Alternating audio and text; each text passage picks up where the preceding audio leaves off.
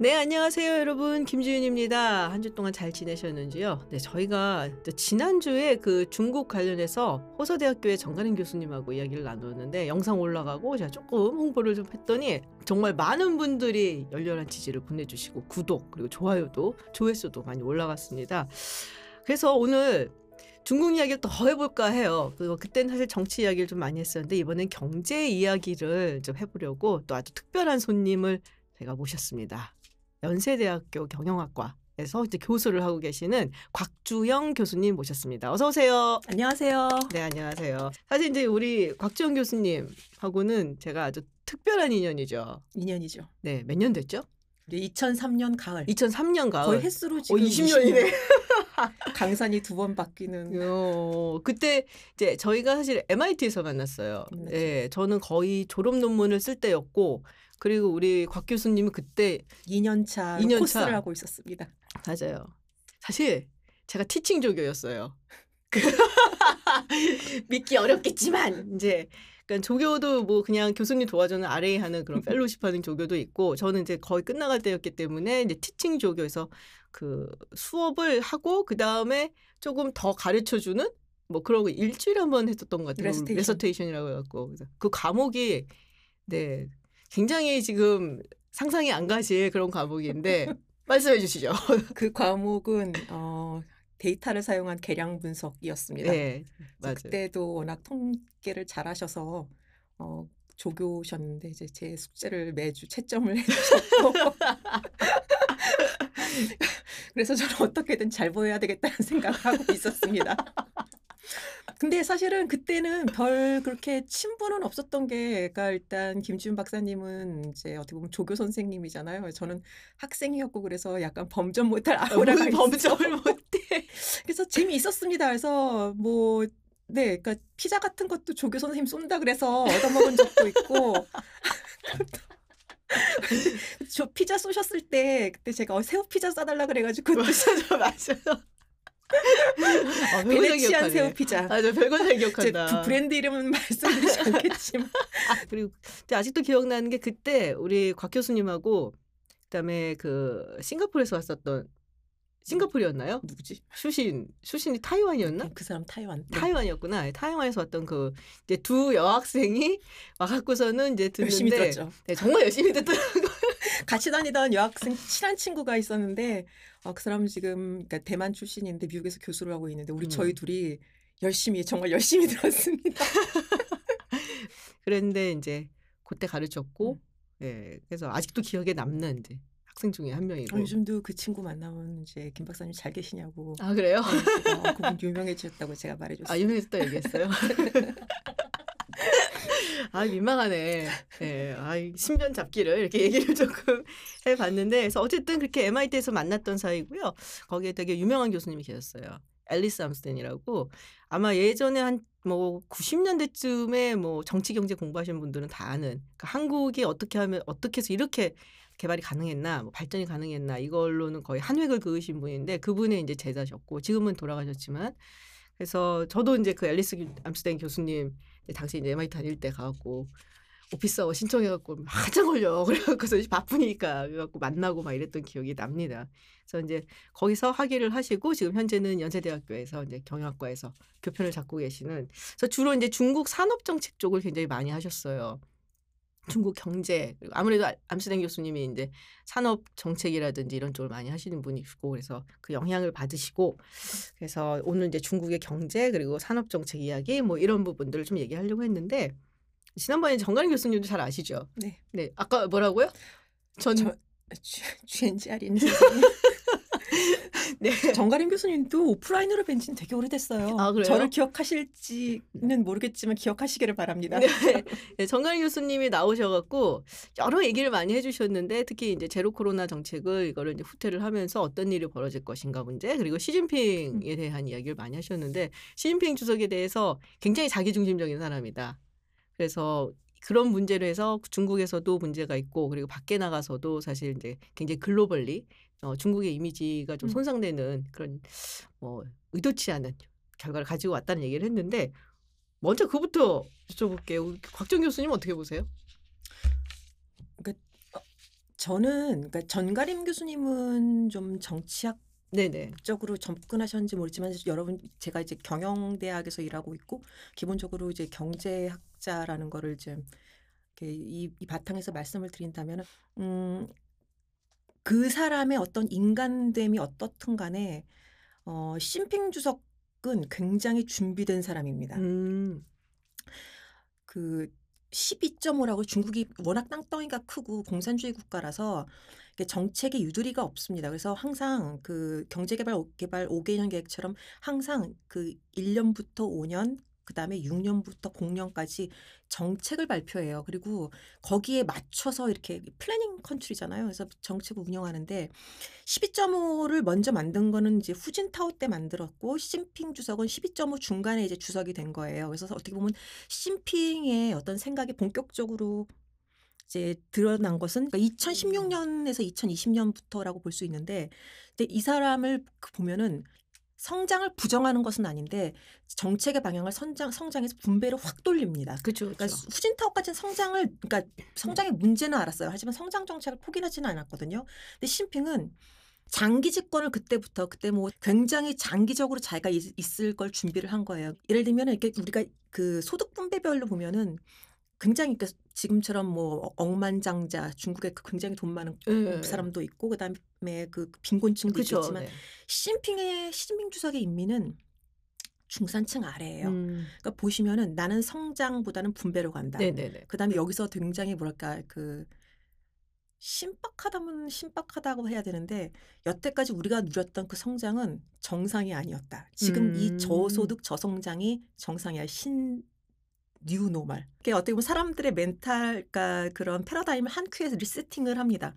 그리고 그리고 이제 어떻게 보면은 그 사람이 결국은 자기가 장기 집권을 하면은 자신의 정권의 어떤 레지티머시는 시진핑이 중국을 잡아서 인민이 잘 살게 음. 되고, 그러니까 생활이 나아지고 잘 살게 되는 게 소득에 가처분 소득이 올라가는 게보다는 생활이 좋아지고 그다음에 중국이 부강해지는 거예요.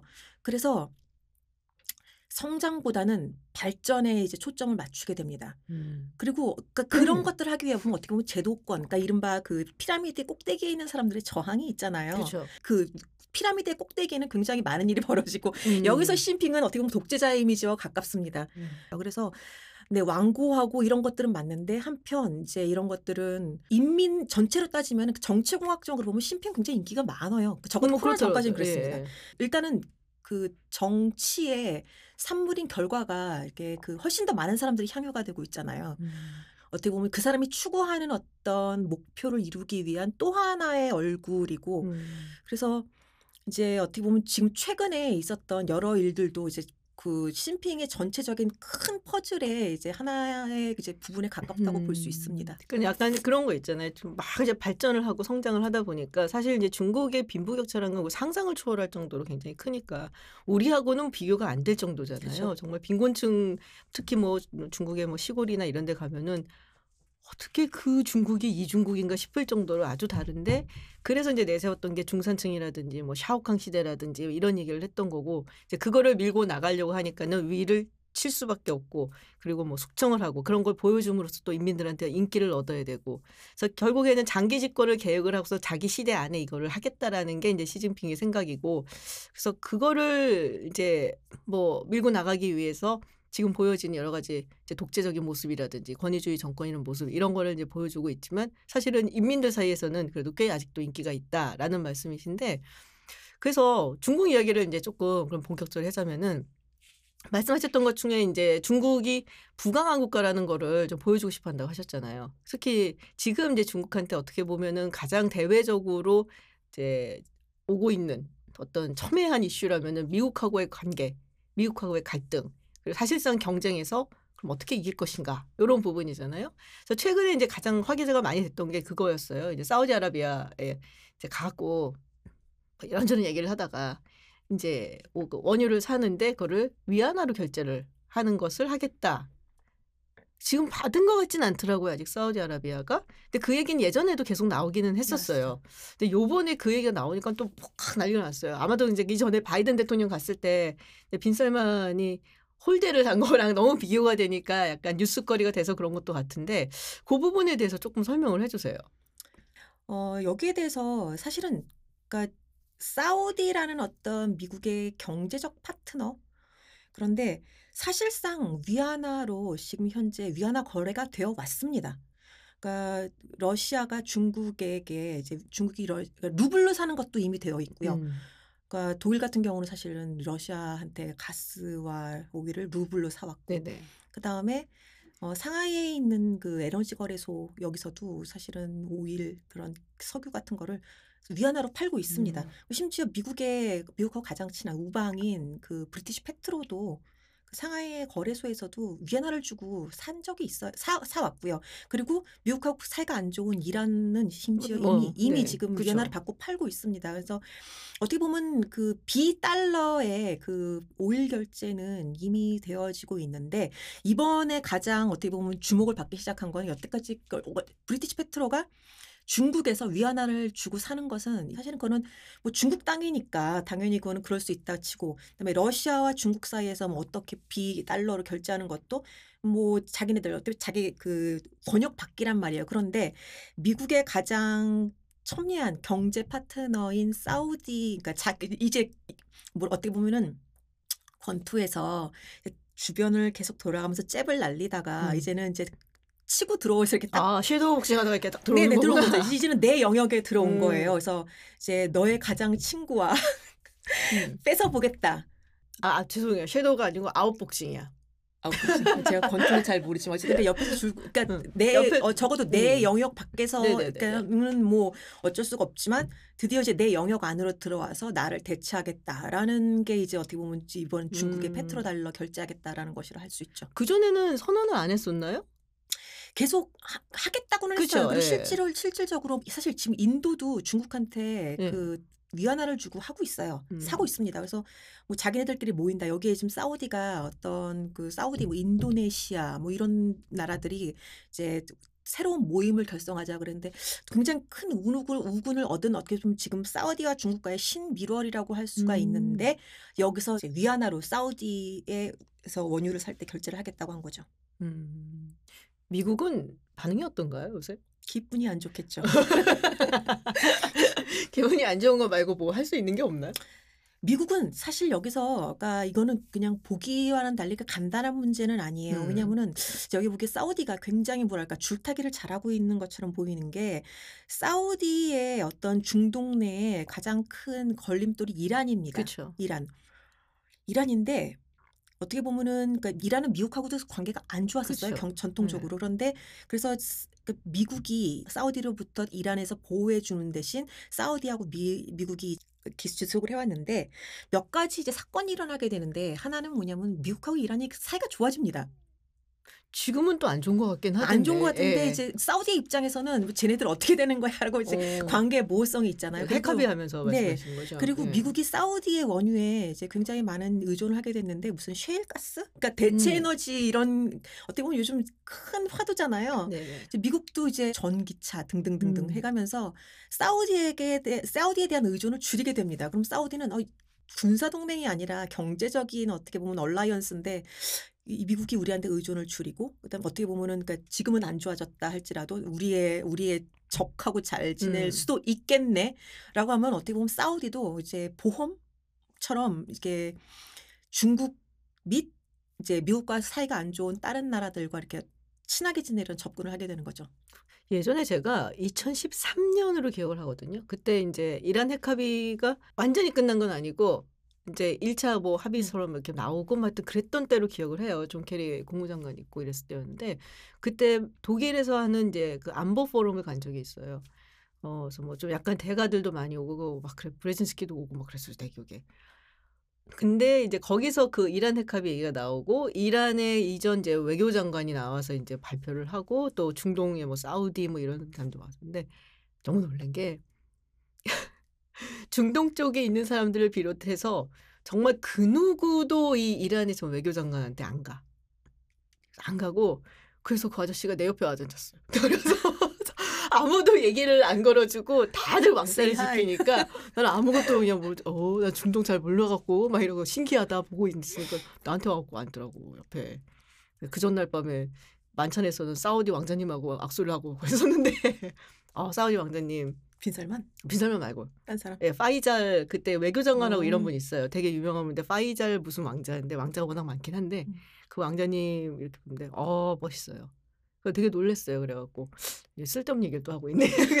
그, 그 왕가의 어떤 품위가 이런 거구나. 막 이런 걸 약간 좀 느껴갖고 사실 뭐 이런 얘기 하면은 사우디 왕가가 왕가냐 뭐 부족장에서 올라간 거지 이렇게 얘기를 하시는 분들 계시겠지만 약간 굉장히 하이 에듀케이션을 받고 이런 사람들은 좀 분위기가 다르긴 하더라고. 어쨌든 간에 이건 완전히 아줌마 톡이었고 이거는 그래서 아이 다른 중동 국가들이 이란을 바라보는 시각이 굉장히 차갑구나라는 것을 느끼긴 했거든요. 어 근데 이제 사우디가 이런 식으로 해갖고 이제 미국하고 척을 지기도 힘든 게 사실 이제 여러 가지 군사적인 뭐 무기라든지 이런 것들은 미국한테 많이 의존을 하고 있단 말이에요. 그쵸. 특히 안보 면에서 말씀하셨던 것처럼 이란하고의 관계에서도 그렇고. 근데 이란하고 중국이 안 친한 것도 아니잖아요. 그렇죠. 그러니까는 뭐랄까 중국한테 그렇다면 이 안보적인 측면에 기댈 수는 없는 거거든요. 아니죠. 사우디가 현재 상태에서. 그럴 순 없죠. 예, 뭐 무사 그런 것도 아니고 사실 그 돈- 네, 돌아가는 예, 예. 돈이가 예, 그래서 이게 과연 사우디가 어떤 생각을 하고 있고 그리고 사우디가 과연 이제 지금 중국하고의 관계가 어느 정도까지 발전할 수 있는지 그리고 위, 이걸로 인해서 위안화가 정말로 어느 정도까지 뭐 위상이 올라갈 수 있는지도 좀 궁금하긴 해요.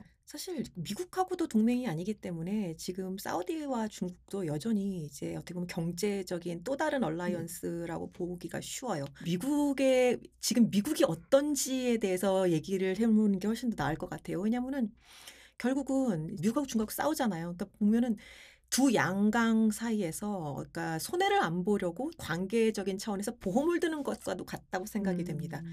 그래서 그런 면에서 이제 사우디는 중국과의 경제 협력, 경제 협력 제일 쉽잖아요. 그러니까 강화할 것이고 그 다음에 사우디는 여전히 미국에게 의존하는 부분이 되게 많습니다. 외교적인 부분에서 혹은 뭐 군사적인 부분에서도 많은데, 그러니까 미국과의 관계가 이제 얼크러지면 안 되기 때문에 그것은 사우디가 원하는 게 절대로 아니죠. 그렇기 음. 때문에 전략적으로 행동하기 위해서는 그러니까 어떤 소수적인 거래는 허용할 수 있을지 모르지만 전면 거래는 힘들 것 같고 사실은 시진핑 주석이 이제 위안화로 결제하게 따지면 빈살만이 뭐라고 말했는지는 아무도 얘기를 하지 않아요. 거기 거기 안 나오더라고요. 빈살만 점점점점 다음 점점.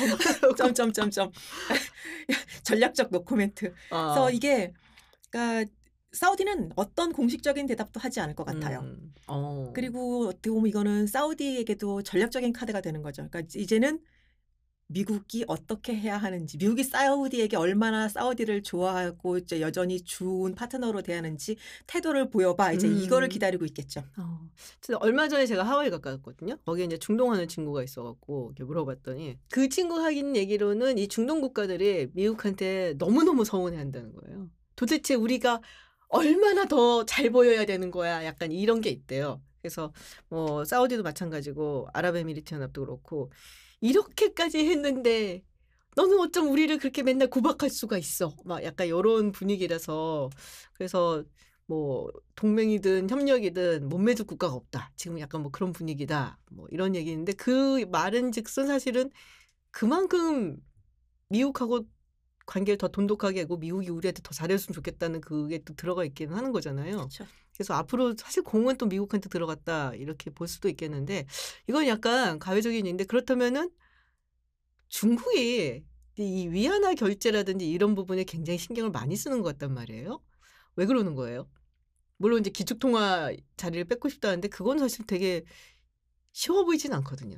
그러니까 이게 그 정치학을 하셨잖아요. 그러니까 이게 기축이라 기축 통화가 된다라는 거에 대해서 좀 생각을 해봐야 될것 음. 같아요. 기축 통화가 된다면 보통 어떤 느낌이 드세요? 1등 세계 뭐 그러니까. 약간 이런 그러니까 느낌이죠. 정치학에서 예. 보는 것들은 이제 우리가 종주 1등인 거예요. 그런데 제가 이제 경제학자, 그러니까 겨- 경영학자나 경제학자로서 이제 말씀을 드린다면 사실은 그 기축 통화가 된다는 거는 결국은 그러니까 우리 집 돈으로 결제를 하는 거잖아요. 이제 어떻게 보면 내 돈을 기준으로 경제 음. 체제가 굴러가게 되고 그 다음에 지금 우리나라 보시면 뭐 미국 오- 오늘 새벽에 FOMC에서 이자율 다들 거기에 지금 그 안 올린다더니 새벽에 깨셔서 하- 핸드폰으로 확인하신 분들 많으셨을 어, 그쵸. 거예요. 예. 그러니까 결국은 나의 움직임에 초미를 맞추는 어떻게 보면 정치학자 권력의 입장에서는 엄청난 그런 열매라고 생각이 음. 돼요. 그래서 이 그 입장이 좀 달라지는데 그러니까 그런 것들은 어떻게 보면 중국의 레토릭에 맞는 거죠. 그래서 이, 음. 그내 나의 표 나의 어떤 기술이 전 세계 표준이 되고 나의 시스템이 전 세적으로 굴러가게 되고 그다음에 모든 국가들이 나의 눈치를 보게 되고 그다음에 나의 우리 국가의 금융 정책이 결국 전 세계에 영향을 팍 미치게 되고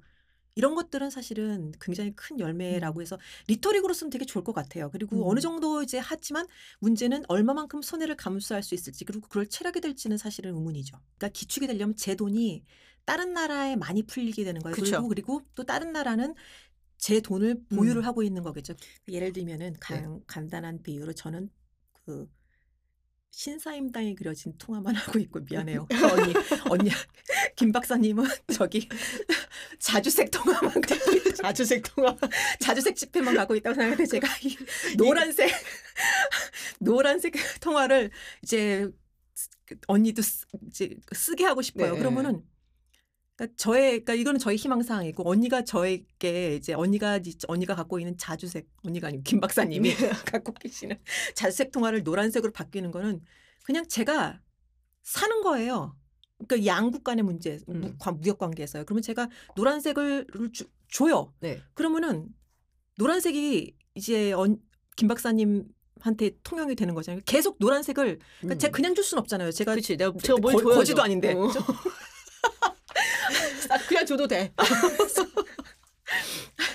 딸린 식구가 많아서 오, 밥도 많이 우리, 먹어. 우리 국민들이 있는데 그러니까 어쨌든 간에 양국 간의 관계는 이게 교육 관계인데 네. 계속 써야 된단 말이에요. 그죠. 나는 그러면 저는 그 제도를 줘요. 예, 저는 뭘 이제 상품이든지 상품을 뭘 주고. 그러니까 결국은 저는 계속 사야 되는 거예요. 전 적자고 그다음에 김 박사님은 돈을 버는 거죠. 그 대신 음. 이제 사는 대신 저의 노란색 통화가 저의 노란색 지폐가 이제 신사임당이. 이제 계속 저쪽으로 가는 거죠. 그렇죠. 그리고 제가 김 박사님뿐만 아니라 여기 계신 PD 선생님, 다들 매니저 선생님 다 그렇게 하면 저는 사기만 해요.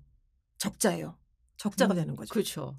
자꾸 사야 되니까 사야 돈은 되죠. 계속 나가고 음. 저 사람들은 그 돈을 받아서 아이 좋아라 하고 이제 뭐 상품을 주고 그러니까 이쪽은 우리 곽 교수님은 계속 적자만 날 수밖에 없다. 적자인 거죠. 그럼에도 불구하고 내 돈이 계속 통용되는 것이 사실은 굉장히 좋다라고 생각을 김 하기 때문에 내돈 쓴다.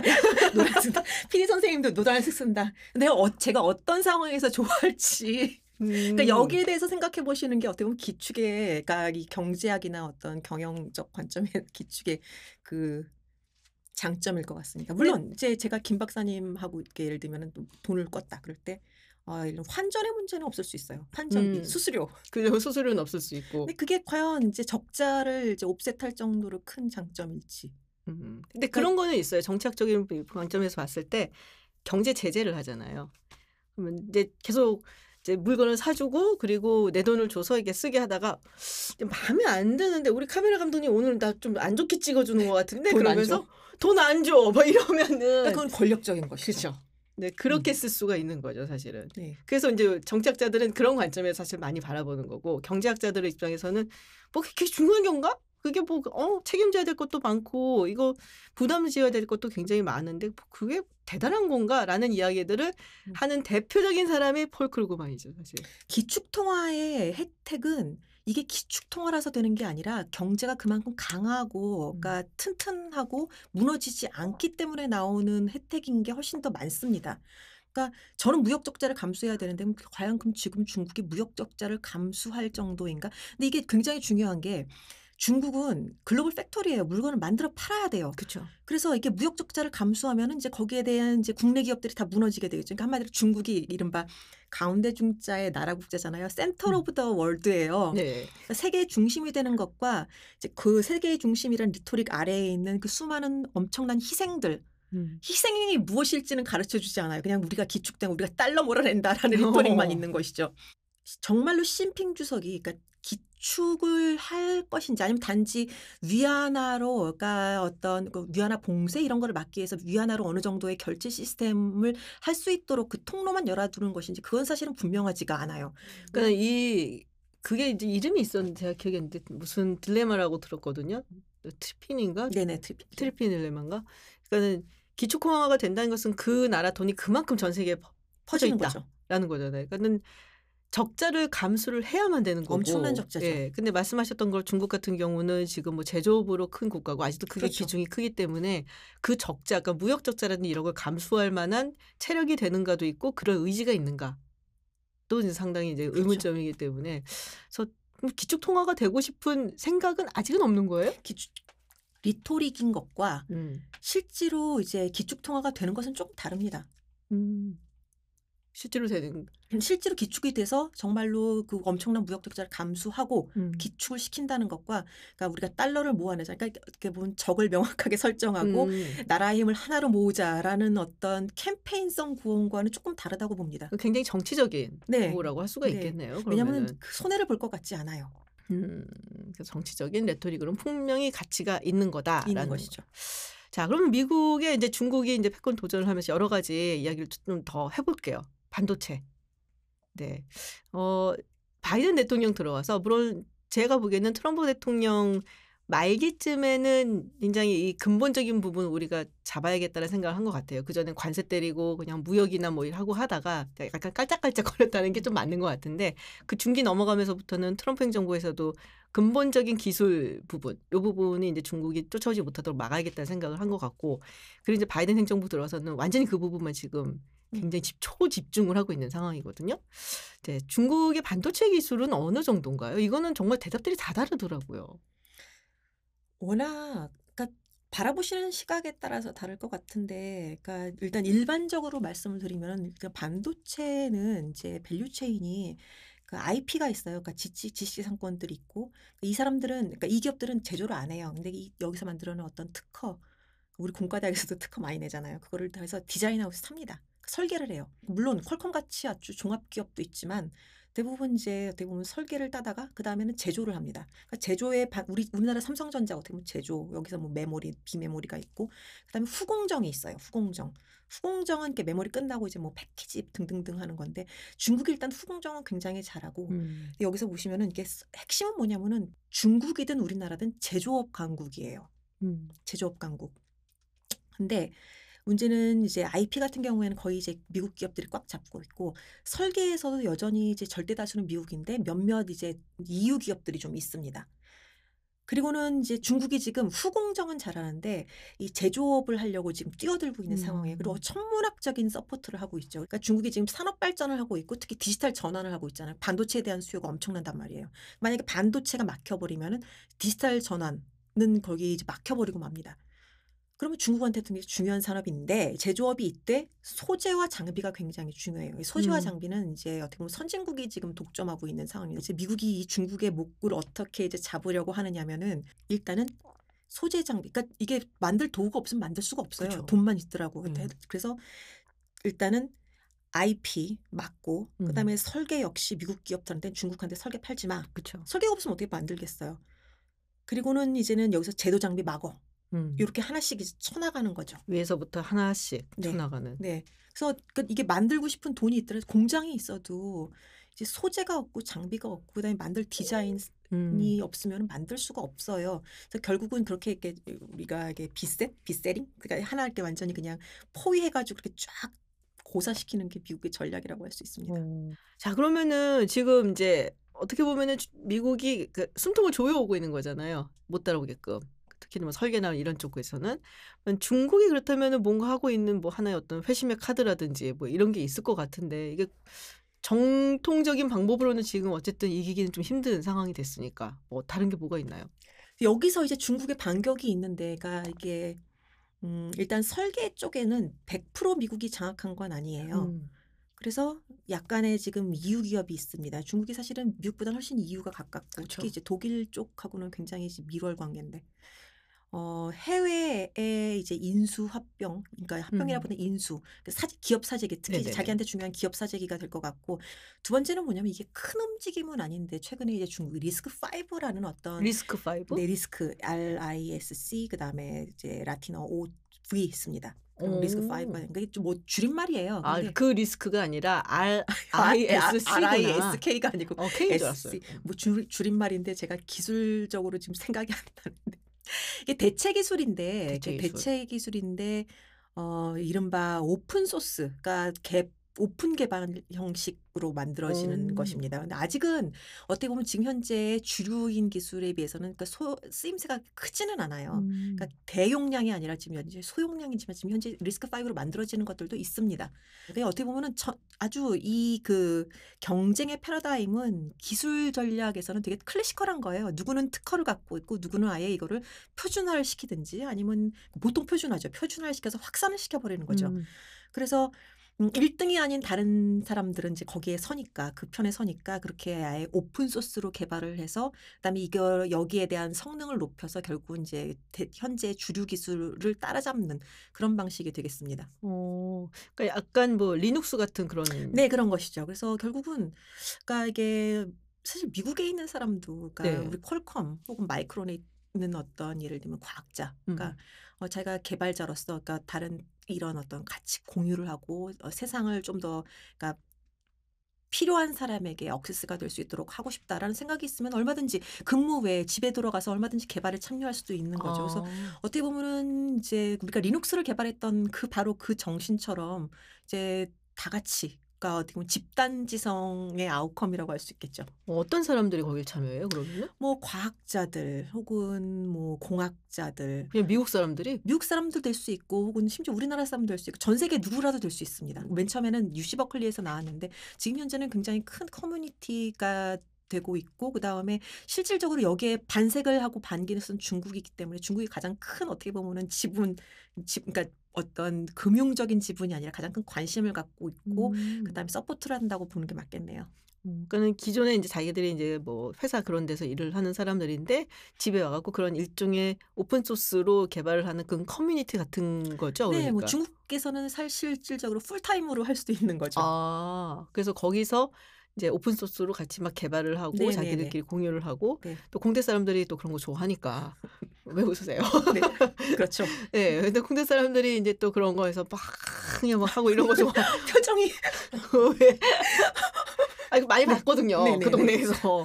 오, 그 중국에서 그걸 좋아한다. 그럼 근데 그 불법은 자체가. 아니에요? 불법은 아닙니다.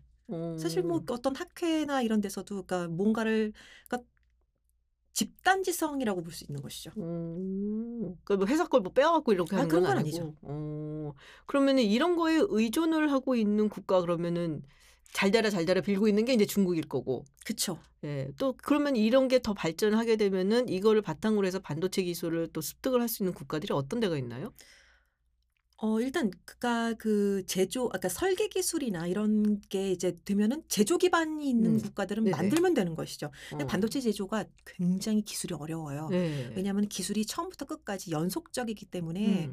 이게 그러니까 우리나라가 그러니까 하- 하는 기업 들, 하는 국가들만 계속하는 게 이유가 있습니다. 왜냐하면 음. 조금이라도 오차가 있으면 모두가 그러니까 투자가 굉장히 비싼 투자인데 이게 수율에서 이제 defection rate이 있으면은 굉장히 안 좋아지잖아요. 그렇죠.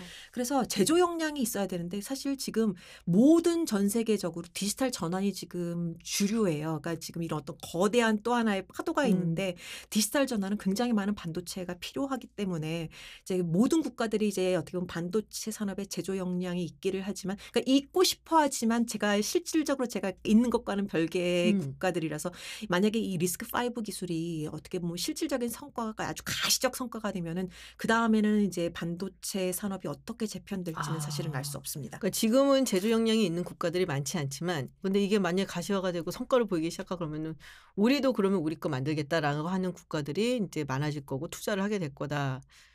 하긴 이게 국경이 끼어서 그렇지. 그쵸. 네. 어떻게 보면 인류 기술 발전의 모든 게 그렇죠. 한 부분인데 어, 근데 흥미로운 걸 알았네요. RISC 5라고 이게 있다라는 것을. 아, 그럼 중국의 경제 얘기를 하나 더 해볼게요. 제가 사실 이제 많은 사람들이 중국 얘기를 하면서 여러 가지 단기적으로 굉장히 위험한 것들이 있는데 그 중에 하나가 요번에 제로 코로나 이거를 푼 거. 근데 이- 이걸로 인해서 큰 쇼크가 올 거다라는 얘기를 했었고 또 다른 하나가 부동산이거든요. 왜 이렇게 물론 이제 어느 나라나 부동산 버블이 있고 이게 이제 무너지게 될 때는 굉장히 큰 타격이 있지만 중국은 정말 난리가 난다라고 얘기를 해요. 난리가 난다는 걸 알겠는데 알겠는데 왜 그렇게 특히 중국한테 치명적이다라고 얘기를 하는지 좀 궁금한데요. 사실은 이 버블은 그러니까 굉장히 그러니까 이것도 복잡한 이슈긴 한데 시진핑 주석은 원래 버블을 꺼트리고 싶어 했어요. 그리고 여전히 그 의지는 있습니다. 음. 하긴 뭐 여러 가지 뭐 교육 정책이나 이런 걸 보면은 네. 과외금 지난지 뭐 그뿐만 거 아니라 그분은 분배 정책을 하고 있잖아요. 그쵸. 그러니까 사실 시진핑 주석이 생각하기에 이게 굉장히 위험한 우리나라하고도 똑같은 게 지금 중국의 인구 감소세가 맞아요. 감소를 하고 있습니다. 맞아요. 그러니까 우리나라도 지금 뭐 연금이다 의료보험이다 굉장히 많은 이제 앞으로 이게 바꿔야 된다는 게 음. 나오는데 14억 인구 이게 정말 사이즈가 크면 이거는 감당이 안 돼요.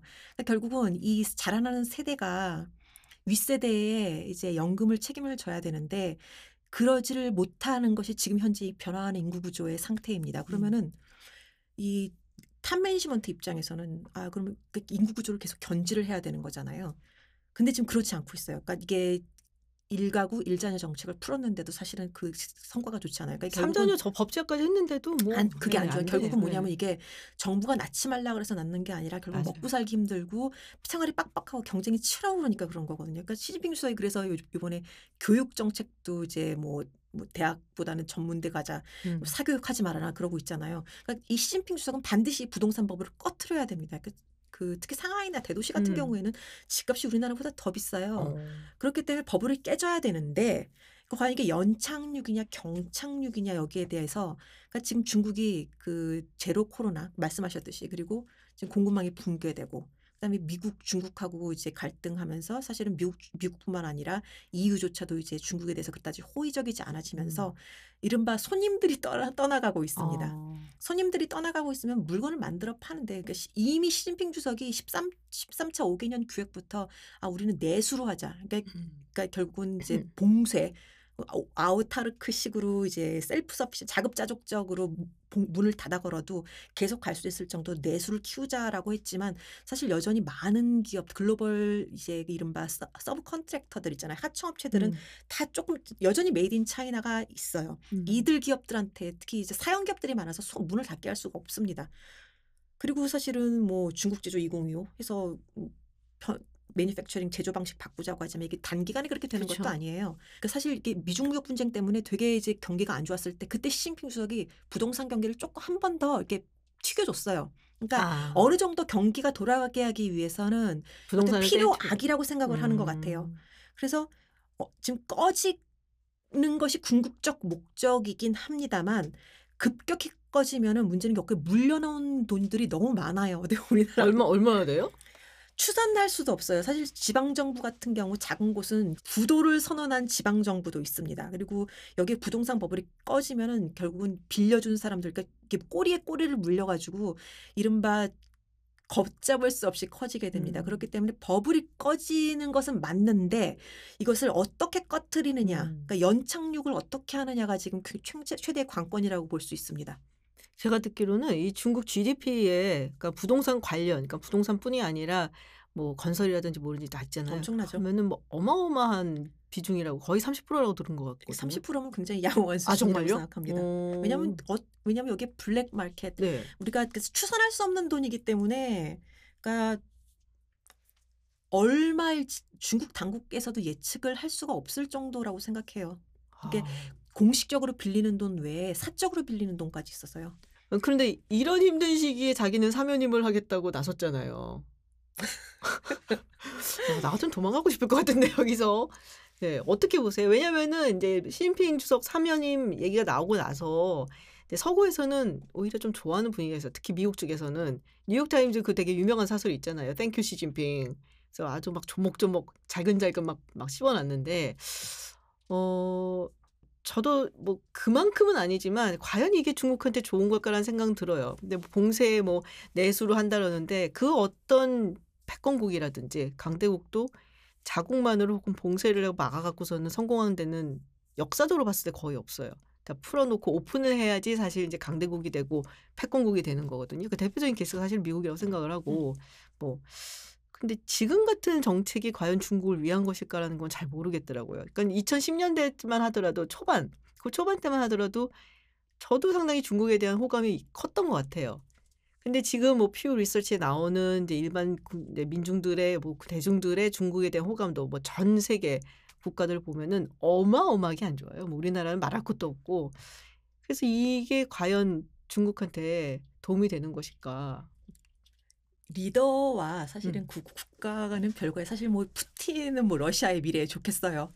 그렇게 큰 국가의 어떤 권력 최고 지위에 있는 것과 중국의 미래는 다른 거죠. 진시황도 불광생을 원했지만 언젠가 돌아가셨고 시진핑도 언젠가는 뭐, 뭐, 또 지난 사망하겠죠. 네네, 네. 가- 강택민 주석 돌아가셨지만 그래서 우리가 결정적으로 생각해봐야 될 건 중국의 미래지. 그러니까 시진핑은 그러니까 강대국 중국 내가 리더가 돼서 강대국 중국이 됐고 우리나라는 이제 질적 발전이 되었고 그러니까 음. 살기 좋은 중국이 되었고 결국은 그거 두 개가 시진핑의 어떤 정치적인 정치 권력화를 저- 정당화 시켜 주는 거거든요. 제가 항상 하는 말이 뭐냐면은 우리가 늘상 쉽게 생각하는 어떤 잘못된 생각이 이 중국 공산당이 one voice라는 거예요. 근데 절대로 one voice가 아니에요. 그 내부는 음. 굉장히 복잡합니다. 뭐 보통 우리가 뭐 상하이방, 공청당 네네. 그리고, 그리고 뭐, 예. 우리가 사실은 그러니까 미디어가 장악되어 있고 당기관지 인민일보가 이렇게 딱 하기 예, 때문에 예. one voice라고 생각하지만 사실은 그렇지 않아요. 그러니까 중국 내부에서도 사실은 많은 문제점을 지적을 하고 있는 것이 있는데 문제는 그런 보고서들이 외부에 공개가 안 돼서 그렇습니다. 아 그래요? 네, 그래서 읽어보셨어요 그런 거? 그 보고서는 그 우리나라식으로 말하면 통상 산업통상부 통상부 쪽에서 이제 지- 작성된 건데 뭐냐면 앞으로 중국이 어떻게 되어야 될 것인가 중국이 우리의 이익만 고수하지 말고 협력하고 예를 들면은 그러니까 우- 우리식만 하지 말고 이렇게 협력하고 글로벌 놈을 따르자라는 게 되어 있어요. 그게 그, 음. 굉장히 어떻게 보면은 정상적인데요? 그러니까 지금 현재 방향과는 다른 거죠. 그러니까. 그런데 예. 그 보고서가 공개가 되지 못하고 있습니다. 그래서 제가 본 거는 이 그 보고서에는 이런 말이 적혀 있더라 하고 하는 어떤 그 보고서에 어. 기반한 다른 보고서예요. 음. 그래서 결국은 지금 누군가 그러니까 바라보는 입장에선 그런 성- 걱정을 하는 사람들도 있고 음. 단지 이제 이게 top management, 그러니까 어떤 리더가 해야 돼, 자, 자기가 갖고 있는 생각이 있잖아요. 그 자기가 자기의 정치 권력을 음. 계속 공고하기 위해서 나가야 될 방향이 있고 굉장히 다양한 의견이 있긴 합니다. 그래서 음. 과연 시진핑 입장에서 굽히는 거는 그러니까 뭐랄까 지금 현재 중국이 그러니까 미국은 적이야. 우리는 외부의 적으로서 나를 중심으로 뭉치자. 음. 이렇게 해서 국- 극복을 하려고 하고 있는데 여기서 굽히면은 결국은 이제 패배를 시인하는 거잖아요. 그렇죠. 그렇기 때문에 이건 내가 아니라 다른 사람으로 대체돼도 된다는 뜻이기 때문에 시진핑은 그냥 계속 가야 됩니다. 음. 그런데 과연 그게 그러니까 결국은 이 모든 것들이 결국은 그러니까 이 반도체에서도 중국은 소외되고 단지 미국의 패러다임 패권에 이제 가- join하라는 게 아니라 어떻게 보면은 이 기회비용 같은 것들은 중국 사람들이 지금 하고 있는 거죠. 담당 부담하고 있는 거잖아요. 그리고 글로벌 공급망에서도 이렇게 소외되고 음. 단지 이제 그 밑에 이 묶여 있는 수많은 제조 기업들, 그다음에 중국 사람들, 그다음에 앞으로 공부를 하고 싶어서 예를 들면 미국 가 미국이나 음. 다른 데 가고 싶은데 admission을 받지 못하는 사람들. 그러니까 굉장히 많은 사람들이 이제 희생을 하고 있는 거죠. 음. 그리고 3년임을 하셨으면 개인적으로 많이 하셨다고 생각을 합니다. 3년임이나 하셨잖아요. 그러니까 그 사실 공산당이라는 조직 자체가 엄청난 피라미드예요. 그래서 신핑 주석이 나 이게 승진적체가 이게 어떻게 보면 경영학적으로 보면 어. 승진적체가 되고 있는 승진적체. 승진적체죠. 그러니까 빨리 인사적체가 되고 있는데 빨리 음. 인사가 되면은 나가줘야 되는데. 나가주셔야죠. 나가주셔야지 이게 인사가 돼가지고 열심히 일할 맛이 나지. 내가 열심히 음. 일하는데 승진이 되고 안 되고 있으면은 누가 이렇게 하고 싶겠어요. 지금 어떻게 그러니까 경영학 입장에서 보면 왜 이렇게 인사, 그리고 자기는 가만히 있고 다른 사람은 이제 나, 나이 차면 나가면 이거 불공평하잖아요. 그죠. HR이 안 돌아가네. 안 돌아가는 거죠. 어. 중국 내부에서 그러면은 불만이 있는 사람들도 있기는 하겠어요. 그- 그 그렇다고 해서 이제 시진핑의 이 뭐랄까 이 권력 체계가 불안하다는 얘기는 못 들었거든요. 이미 숙청 작업이 끝나서 그렇습니다. 그래서 어. 어떻게 보면은 고인물은 부- 필연적으로 그 푸틴을 보시면 알 수 있어요. 네. 그들은 굉장히 닮은 꼴입니다. 그래서 어떻게 보면 그냥 다른 의견과 자유로운 토론, 치고 뭐 싸우더라도 결국은 그러니까 집단 지성이 되면은 계속 주어진 상황에서는 최적의 서- 선택을 하기 마련인데 결국 이제 누가 무슨 생각하고 있고 그런 말씀을 누가 하시나 이게 중요하게 되면은 결국 그 다음부터는 이제 발전 이른바 혁신을 하게 되기가 굉장히 힘든 거죠. 음. 혁신은 굉장히 고통스러워요. 왜냐하면 현재의 구태, 현재의 모순을 깨어야 된다는 음. 뜻이거든요. 근데 누군가가 이제 절대 권력이 되면 혁신을 하기가 굉장히 그쵸. 어려워집니다. 그래서 그런 면은 그러니까 단지 사회적, 정치적, 기술적도 마찬가지. 패러다임이 있는데 패러다임을 깨야 되는 거잖아요. 그러니까 혁신을 하기가 힘들어진다는 점에서는 사실은 이제는 중국 대사관에서 전화 올 수도 있겠지만 갈 수는 있겠어요? 비자 나오나? 거기 단수만 주잖아요. 중국 대사관의 비자를. 코로나 때문에 들어가지도 못해요. 어, 요새 풀기 시작했잖아요. 아 들어나와서 음. 이제 거기서 갇혀 있고 여기서 나와 있으면 좋아죠. 아 그렇구나. 가갖고서는 아직 뭐좀 갇혀 있어야 되니까. 근데 그런 의미에서 봤을 때 사실 이제 요번에 이제 백지 시위 막 네. 나왔었잖아요. 근데 아 이걸 가지고서는 이제 뭐 중국이 편하나 뭐 이러겠는데 다들 뭐 그냥 아 그냥 뭐 찻잔 속의 태풍이다 뭐 이렇게 얘기를 하더라고요. 교수님 생각 어떠세요? 그러니까 이게 사실은 중국이 제일 재밌는 게 재밌는 건 아니지만 언론이 당에 장악되어 있어요. 그래서 사실 그 음. 백지 시위의 사이즈가 우리가 생각하는 것보다 훨씬 더 클 수도 있어요.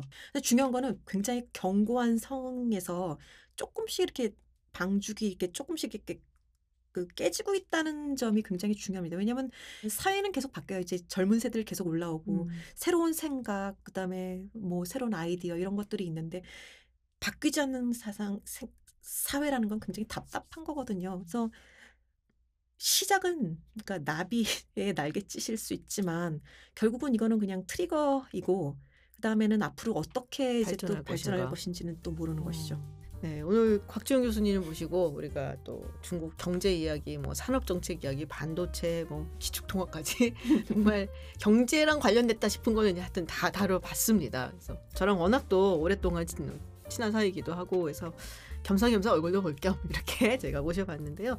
다음에 또 한번 나와주셔갖고 네, 시간 지난 다음에 어떻게 변했는지 업데이트를 해주셔야 되잖아요. 네. 굉장히 그러니까 제 유튜브에 나오는 건 처음이에요. 어. 근데 굉장히 기- 뭐랄까 재미있는데 굉장히 기빨리는 그런 느낌입니다. 근데 다음번에 또 초대해 주시면 기쁜 마음으로 또 나오겠습니다. 네, 알겠습니다. 오늘 이렇게 와주셔서 감사드리고요. 네, 다시 한번 저희가 초대하도록 하겠습니다. 고맙습니다. 감사합니다.